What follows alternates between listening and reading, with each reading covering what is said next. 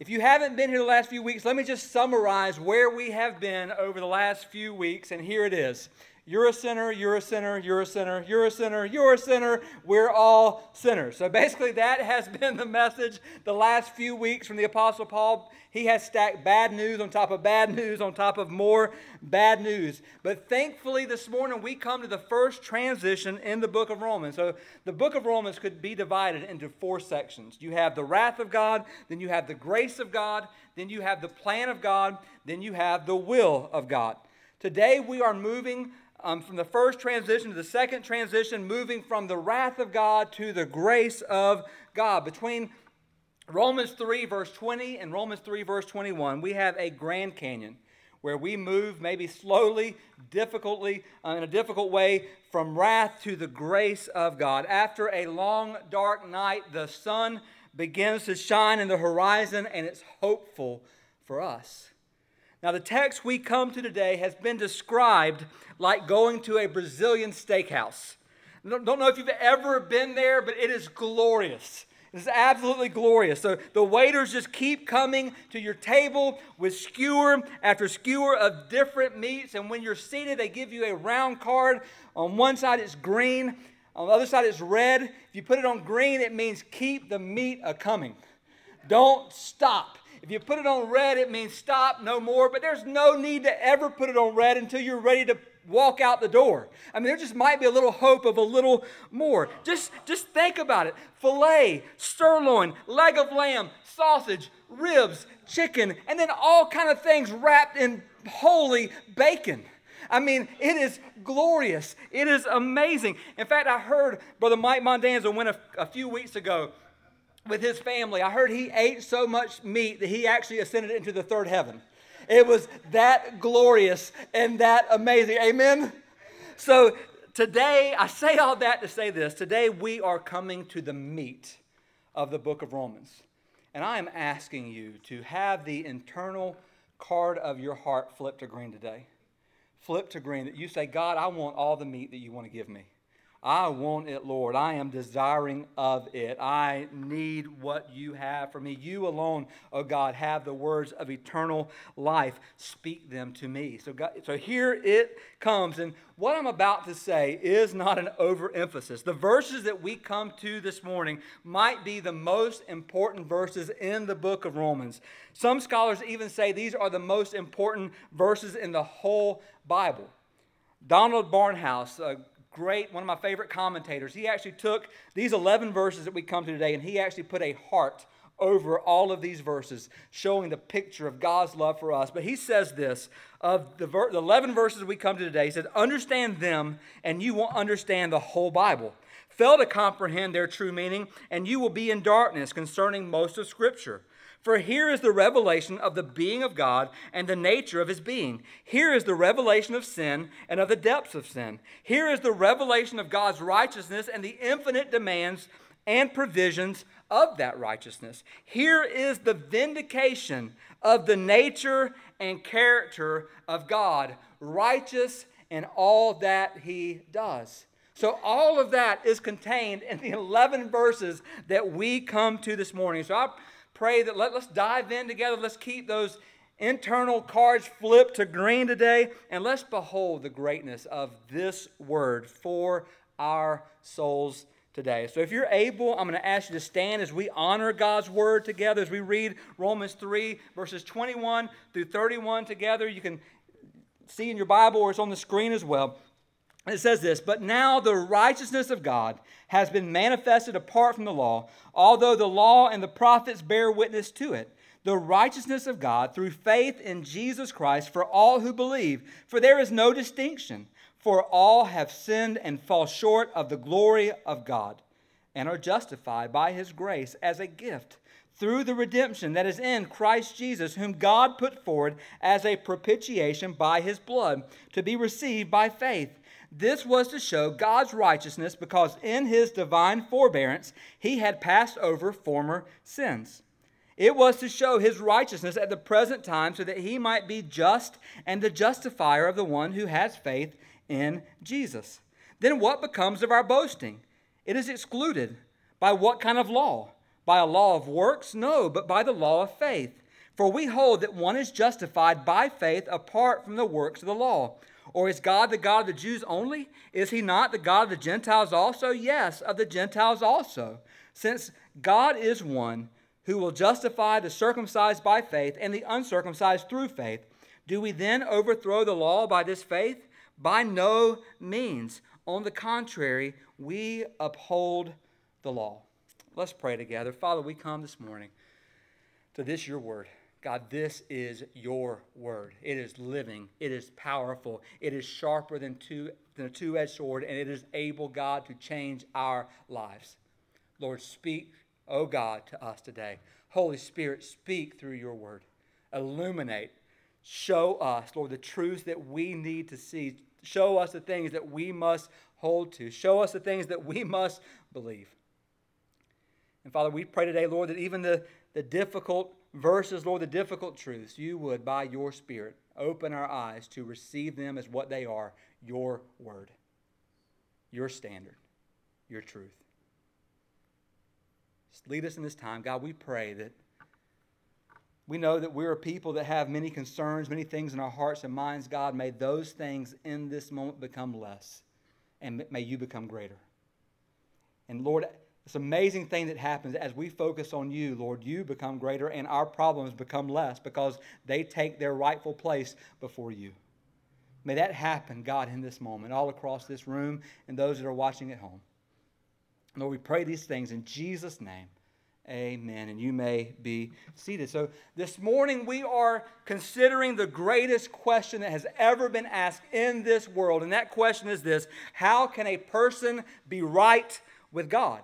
So, no more important question has ever been asked. Yet, this question does not lead, or for some people, does not lead to delight, but leads to a dilemma, especially for those who are trying to earn their way to heaven or trying to earn God's favor. For the road to earn salvation is like climbing a ladder that never ends, and yet once you get to the end, there's nothing there. There's nothing there. That's the picture of works. And I've witnessed to several people who have basically summed up their hopes of heaven like this Well, in the end, I just hope that my good outweighs my bad and I'll be good. The problem is, brothers and sisters, that's not the gospel. That is not the gospel. That's not God's standard. But then others object and say this well, how could a loving God send good people to hell? Or how could a good God send people to hell? But Again, that's not the question of the Bible. Did you know that the ultimate question of the Bible is not how can a loving God send people to hell? The question of the Bible is this how can a holy God allow sinful people into heaven? That's the question of the Bible, not how can a loving God send people to hell. The question of the Bible is how can a holy God allow sinful people into heaven? The Lord can't have a dilemma at all, but if he could, it would be this that although God loves the people He created, God cannot ignore, He cannot excuse, He cannot arbitrarily just forgive our sins, since justice demands that sin must be punished. Yet, praise be to God, His divine love keeps reaching to us through His Son, Jesus Christ. He reaches out to the guilty. Did you know that the story of redemption, we call it the Bible, so the story of redemption from beginning to in is about a holy God who demands a righteousness that because of sin we are unable to provide. We can't provide it. We, we are unable. Yet, on three different occasions in the 11 verses that we come to today, Paul alludes to God's righteousness being manifested, being revealed, or being shown. And as I explained last week, the word righteousness literally means right clothing. That we have to be clothed rightly that on our own, in our sin, we are not clothed rightly. Throughout Scripture, we're reminded that God does not look on the outward appearance, as pretty as many of you look today. God looks on the heart. He looks right through to the very heart of us. Therefore, our hearts must be clothed in His righteousness. So, because we don't have a righteousness of our own, at least none that's acceptable to God, we need the righteousness of another. Now, I know there are objections that begin to rise in our minds in this moment going, Well, I'm a good person. I've done a lot of good things. You don't know how many sweet little ladies I've helped across the street. I'm a good person. But then listen to Isaiah 64 6. Isaiah 64 6 says this all. So, what does all mean? So, all means all. That's all all means. So, all of our righteous deeds are like filthy rags. All of them. All of them. All of our, anything that you and I put forward as this is my good deeds, God says they're filthy. They're filthy. Thankfully, God in His mercy, God in His grace provides a righteousness for us. Today, in the time that we have, I want us to unpack, th- or excuse me, five, I'm so used to three, five truths. Now, I know that sounds like a lot, I listened to two messages this week. One had 12 points and one had 11 points on this. And I thought to myself, Anthony would kill me if I tried to give him a 12 point message. And Mike would be like, What are you trying to do to us? So I moved it down to five. And I believe in these five truths, we're going to get the, the whole picture of what Paul is telling us in these 11 verses. But point one is this righteousness has been revealed through the intervention of Christ righteousness has been revealed through the intervention of Christ. When God interrupts into human history, everything changes. Up until this point in the book of Romans, Paul has emphasized the wrath of God, the judgment of God upon all mankind. But the tone of this letter completely changes when we get to this two section or this, this section and to two small words in verse 21, but now. Listen to verse 21 again. But now the righteousness of God has been manifested apart from the law. According to the 81 verses that we have already studied in the book of Romans, the whole world stands guilty before God. But now, but now are two words, sweet words of rescue. This isn't, it's not just a literary shift here, this is a historical shift. Something has happened that changes everything but now turns the corner from the condemnation of the entire human race to the possibility of justification and salvation for us all through Christ. Donald Grey Barnhouse, I mentioned him before, has an interesting introduction to Paul's words, but now. And they're kind of lengthy, but just bear with me. He says this The true understanding of the Bible consists in a true understanding of the meaning of its main words. No one can claim to know anything about the Bible if he is not thoroughly aware of the meaning of such words as sin, salvation, justification, sanctification, redemption, imputation, the new birth. All of those words we're going to cover through Romans. And then he says, in similar terms, that are the links in the chain that hold the whole scripture together. But in addition to these great words, there are some shorter words that might seem insignificant to the casual reader, but which take on tremendous importance as we go deeper into the meaning of the revelation which God has given us. So he keeps on. In our study of Romans, we have arrived at a point where two little words separate all that has gone before from all that comes after. Certainly, this is the, the dividing line which separates the first two and a half chapters, which have been on the subject of man's complete ruin in sin, from the next section, which is occupied with God's perfect remedy in Christ.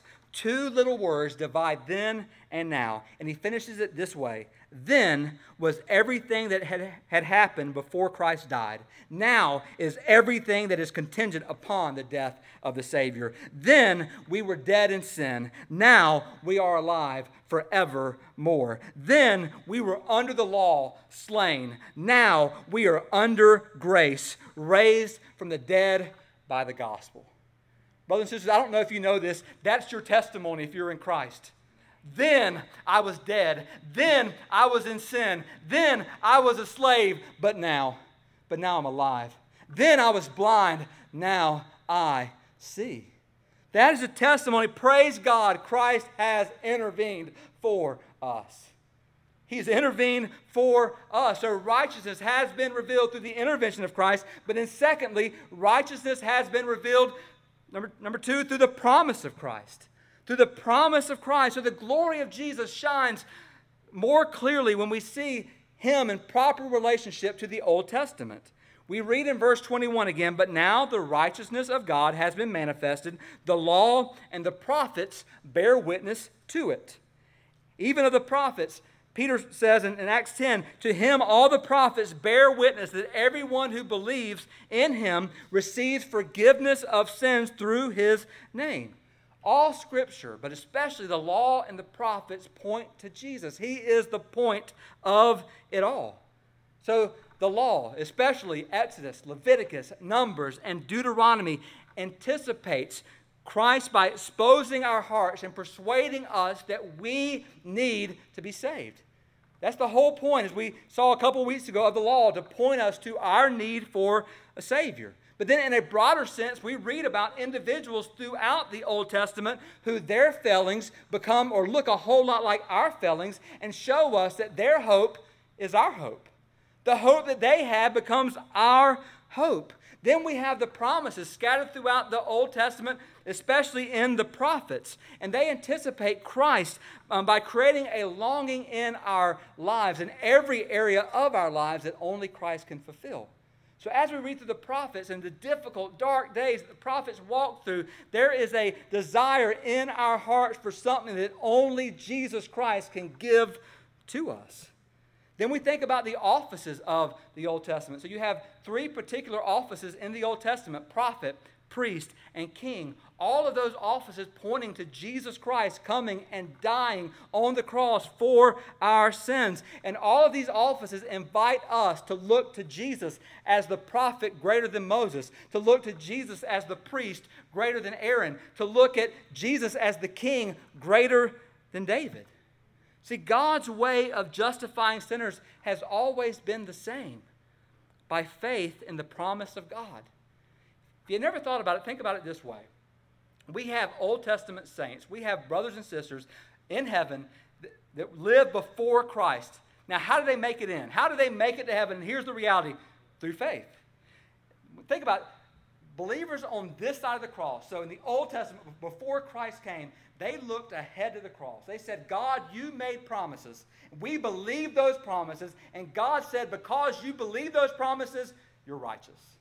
Now, we, believers on this side of the cross, we look back and we say, that is what our Savior has done for us. And He is a good, good Savior for us. That is our declaration. That is what we, we have the promise. Brothers and sisters, we have Him. It's all Him. I wish somebody would get excited about Him, but I guess I'll just do it all for, for all of us. We have Him and he will forever be enough. Which leads us to number three righteousness has been revealed through faith in Christ. And this is when we begin to dig down a little bit. Through faith in Christ. Faith is mentioned eight times in these 11 verses and 38 times in the book of Romans. Paul is not speaking, though, of a generic faith, but a faith with a particular object. Faith in a particular person, meaning Jesus. And I want to say something that I, I hope will startle you for just a second because it needs to. And that is this. Please hear this. Faith doesn't save us. Let me say it again. Faith doesn't save us. How do I know that? Because Jesus saves us. Faith is not your Savior, Jesus is your Savior. And if you think that you have faith strong enough to save you, Satan has deceived you. And I'm going to explain that in just a second. But think about this picture.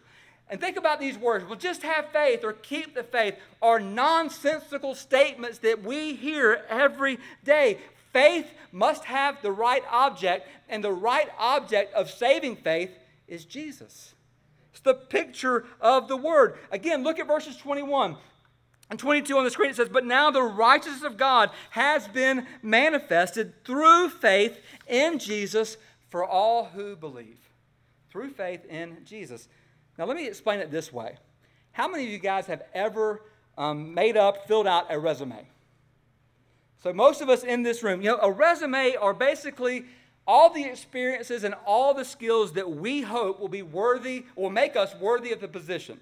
In a resume, you make sure that you put nothing in the resume that could disqualify you and put everything in the resume that you hope will qualify you for the position. You hope that as you turn this resume in and it's so good and so amazing and the font is great and all this is great that the person that's hiring will go, I've never seen anything like this. Well, here's the problem. When it comes to religion and many in our culture, we believe that that's the same way it is with God.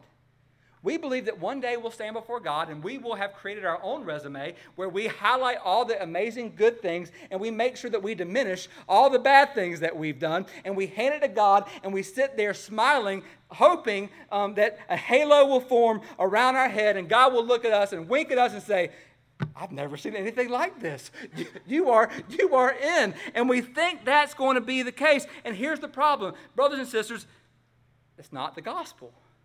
It's not the gospel. Listen, Christ is not one among many options to make it to heaven. He is the only option. He is the only way. The only way to have faith in Christ, though, is to admit your total need for Him. We can't be saved until we understand, or put it this way Jesus cannot be your help until you realize how helpless you are. Jesus cannot be your sight until you realize that sin has made you blind. Jesus can't be the words that you long for until you realize that you have diminished his word. And Jesus can't be the, your, your life and your, your joy until you realize the death that you lived before him. We have to understand these realities. And this is where I want to remind you that it is the object of our faith rather than just faith itself, which is the crucial issue.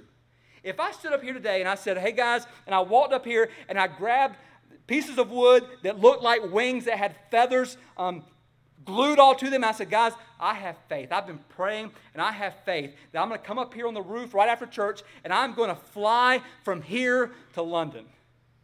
Now, there might be a few of you that would say, don't do it.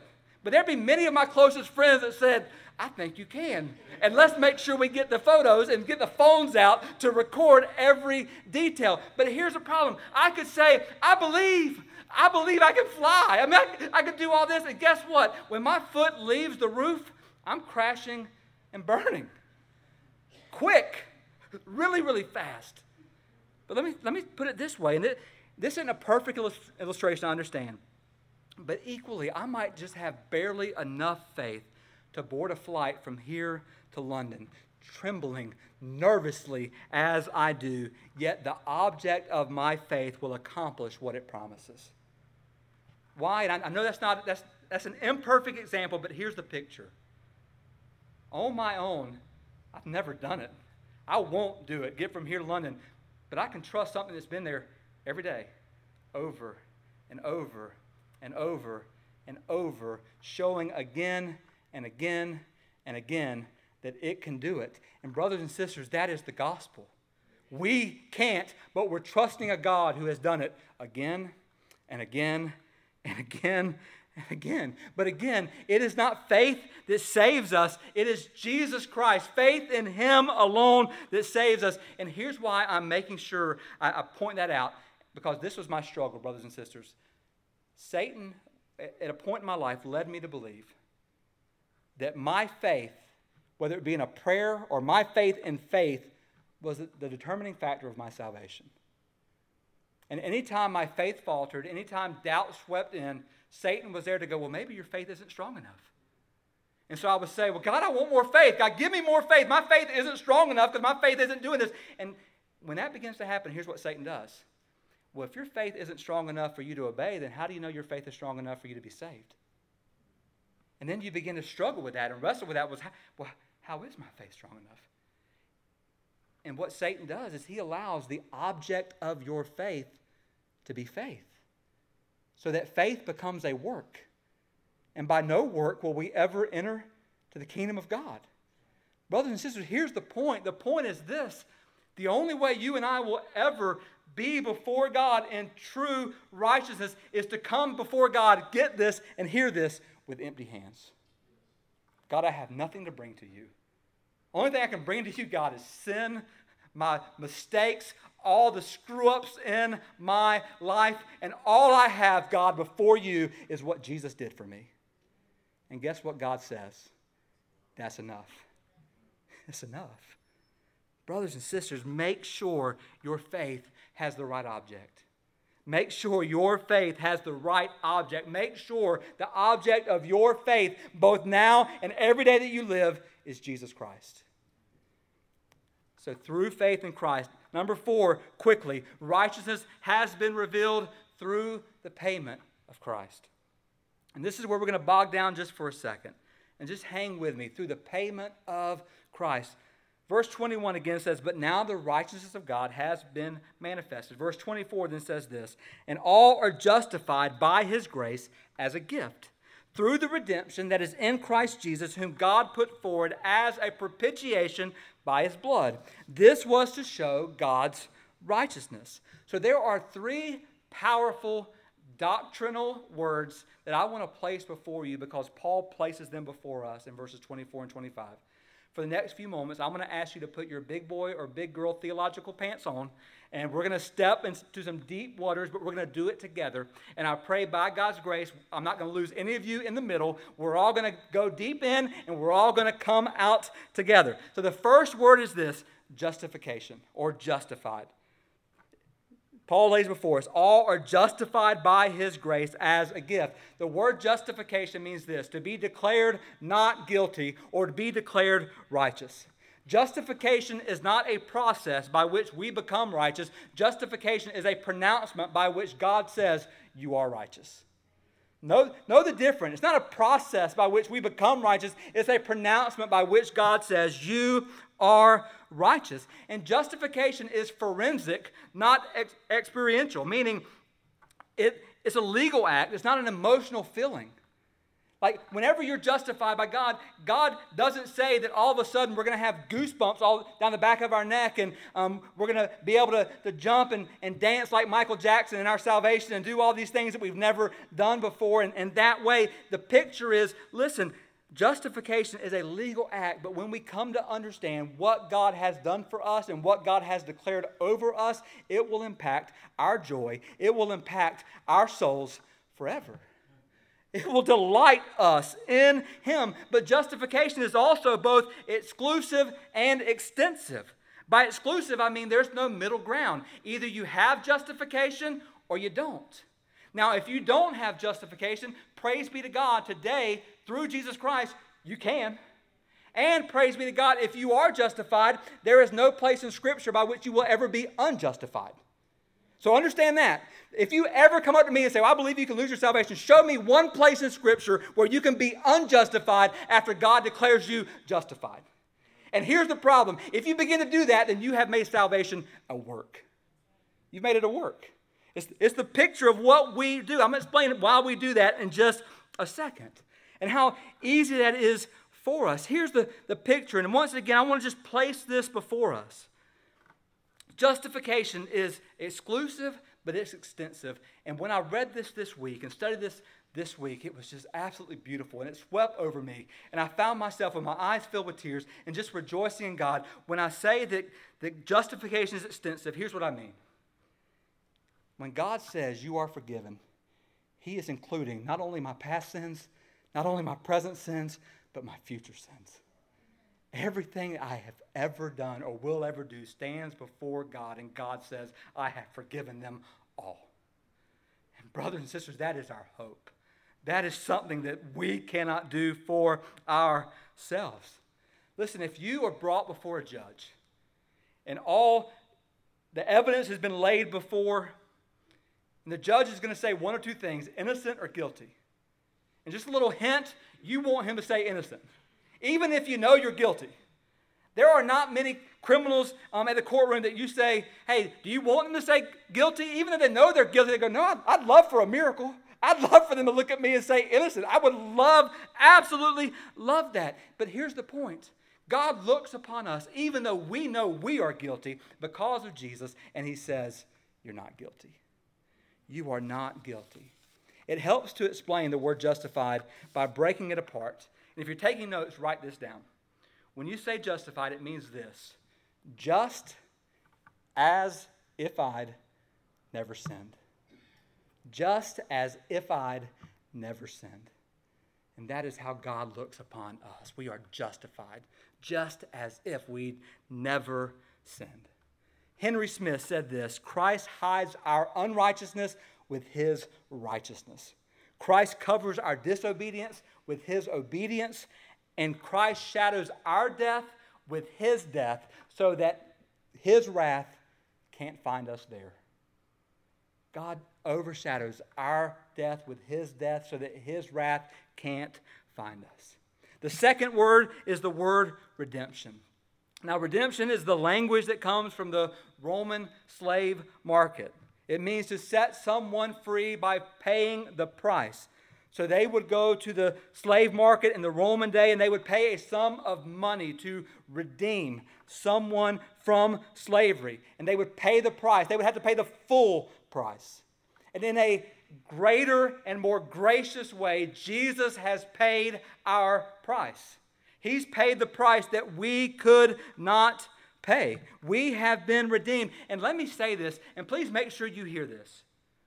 We are not loved by God because we're valuable.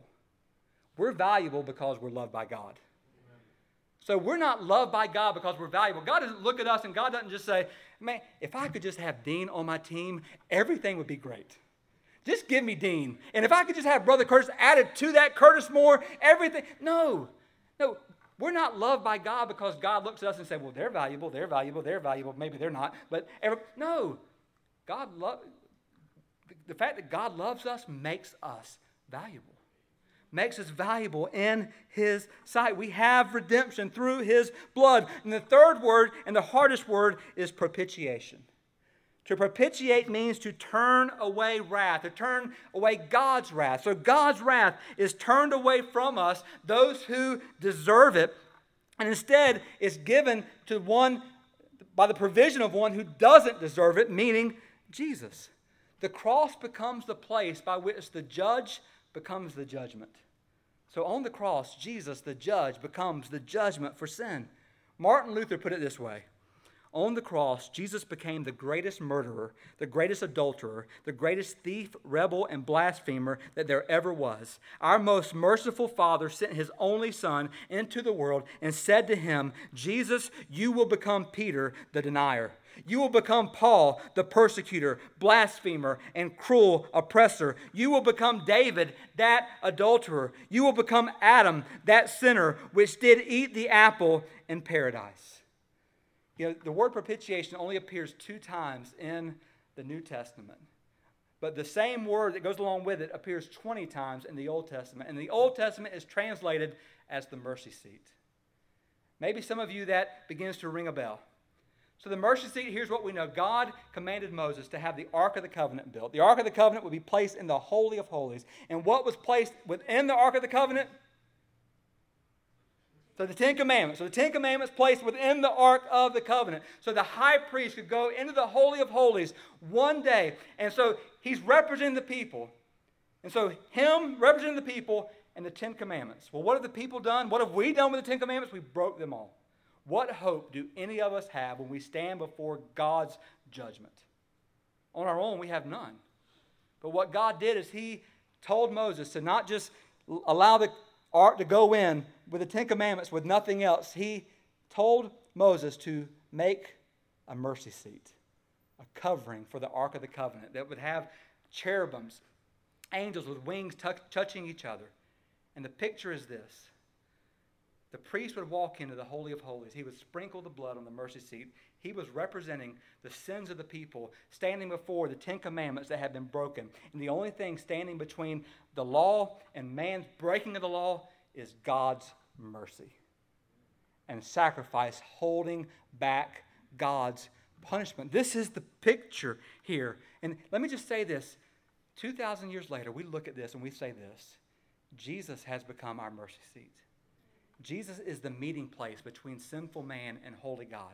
If you want to meet Jesus, brothers and sisters, it is through Jesus Christ. He is our mercy seat. He is our meeting place. He is our forgiveness. There was once a story told of a pioneering family um, in the plain, and they saw an enormous brush fire coming their way. Well, the father gathered all the family, and he set fire to the grass all around them where it burned. And he said, Get in the middle of what has been burned. And so he gathers his family up, he covers them up, and the brush fire comes, but it does not consume what had already been burned.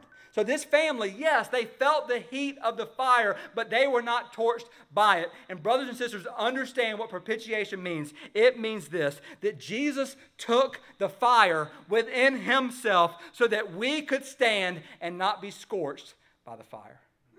Jesus took it all so that we would, yes, we'll feel the, the heat. Sometimes we feel the heat of things that happen, but we'll never be torched.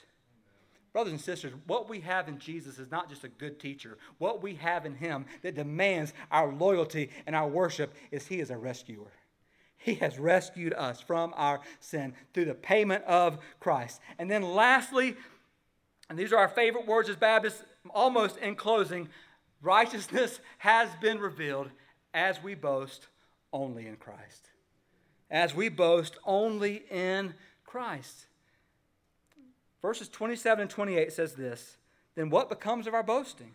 It's excluded. By what kind of law? By the law of works? No, but by the law of faith. For we hold that one is justified by faith.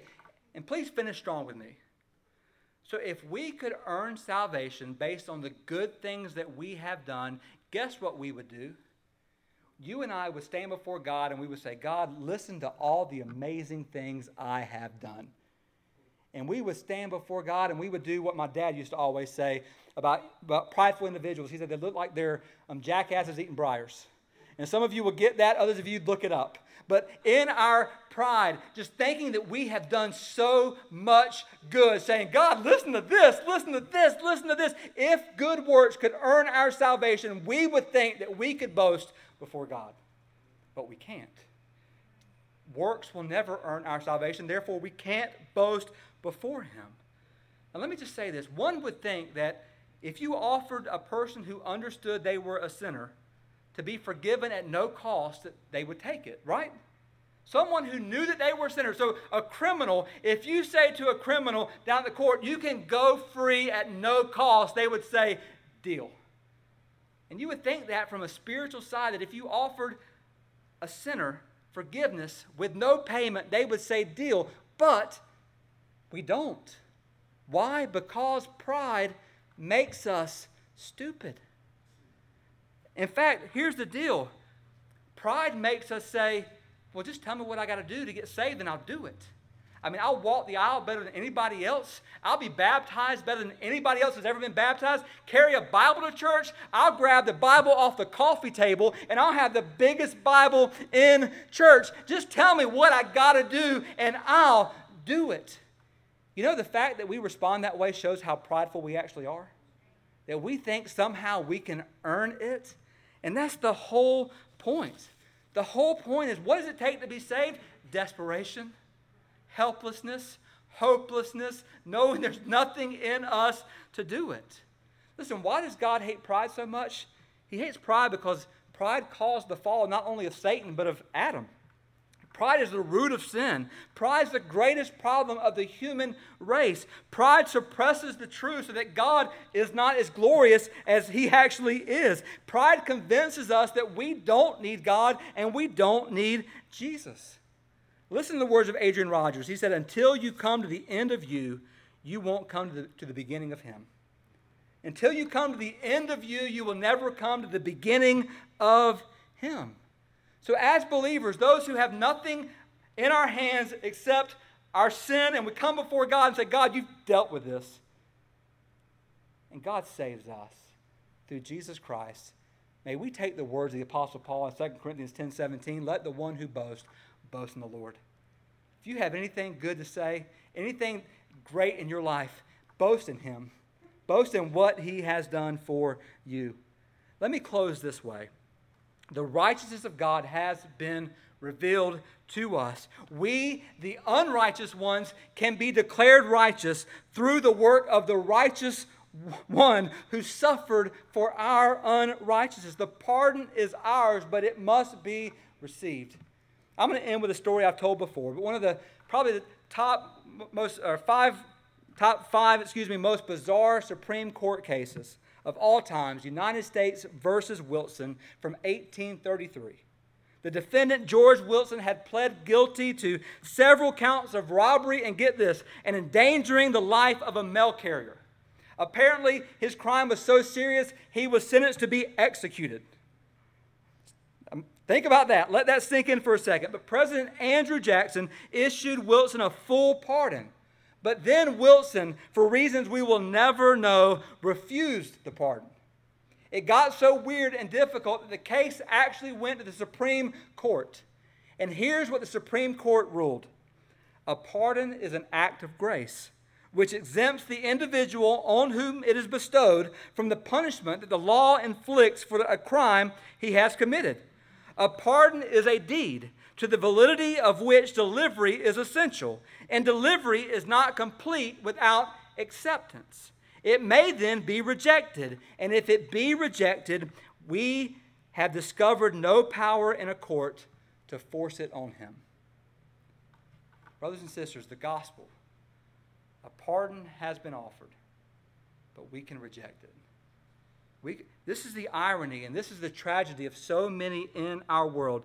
They will die and go to hell, even though Christ has extended a pardon to them. Christ is saying, I died for you.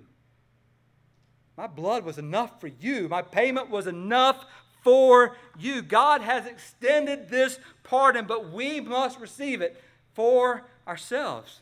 We're free, just like George Wilson did, to reject it. We're free to turn it away for whatever reason. But why? I think of the words of the 17th century bishop, Jeremy Taylor, who once said this God threatens terrible things if we will not be happy in Him. God threatens terrible things if we won't be happy in Him. Brothers and sisters, be happy in Him. Be happy in what He has provided for you. Receive what He has given to you. God will not override you, God will not override your decisions, but understand this until the day you die, God will pursue you. In fact, the reason you're here right now is because God's pursuing you. The reason you're listening online is because God is pursuing you. It's not accident. God brought you to this moment because God's grace is pursuing you. Oh, to God that we would understand righteousness has been revealed. Is it ours? Is it yours? Oh, today I pray that it would be. Oh, today, if you have never trusted Christ as your Savior, may today be the day of salvation. Oh, today that we would understand the beauty and the glory of what God has done for us. I'm going to go ahead and ask you to stand. We're going to call the praise team forward and let's pray together. Father, in this moment, in this holy moment, Lord, having gone through your word, having seen this beautiful, amazing picture that Paul gives to us. Or maybe there's a, a tug going on right now in our hearts and lives, or people across this room or at home. The Holy Spirit in this moment is tugging. There's something not right. Maybe we've trusted ourselves for far too long. Maybe we trusted our faith or other religious activities, but what we've never done is trusted Jesus Christ alone for our salvation.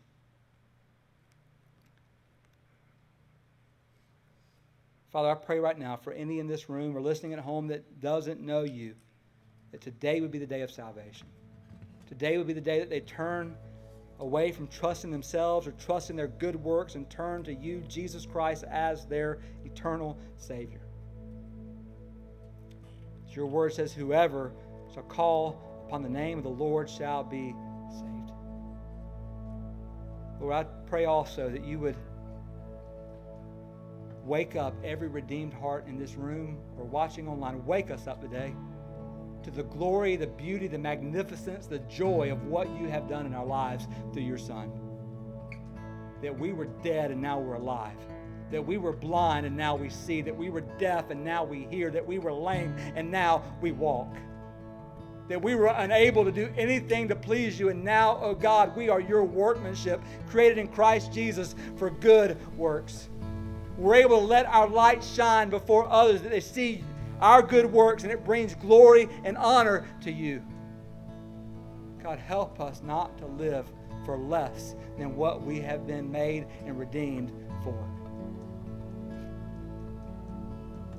Lord, just finish this time today. By your word, through your spirit, finish this time. In Jesus' name.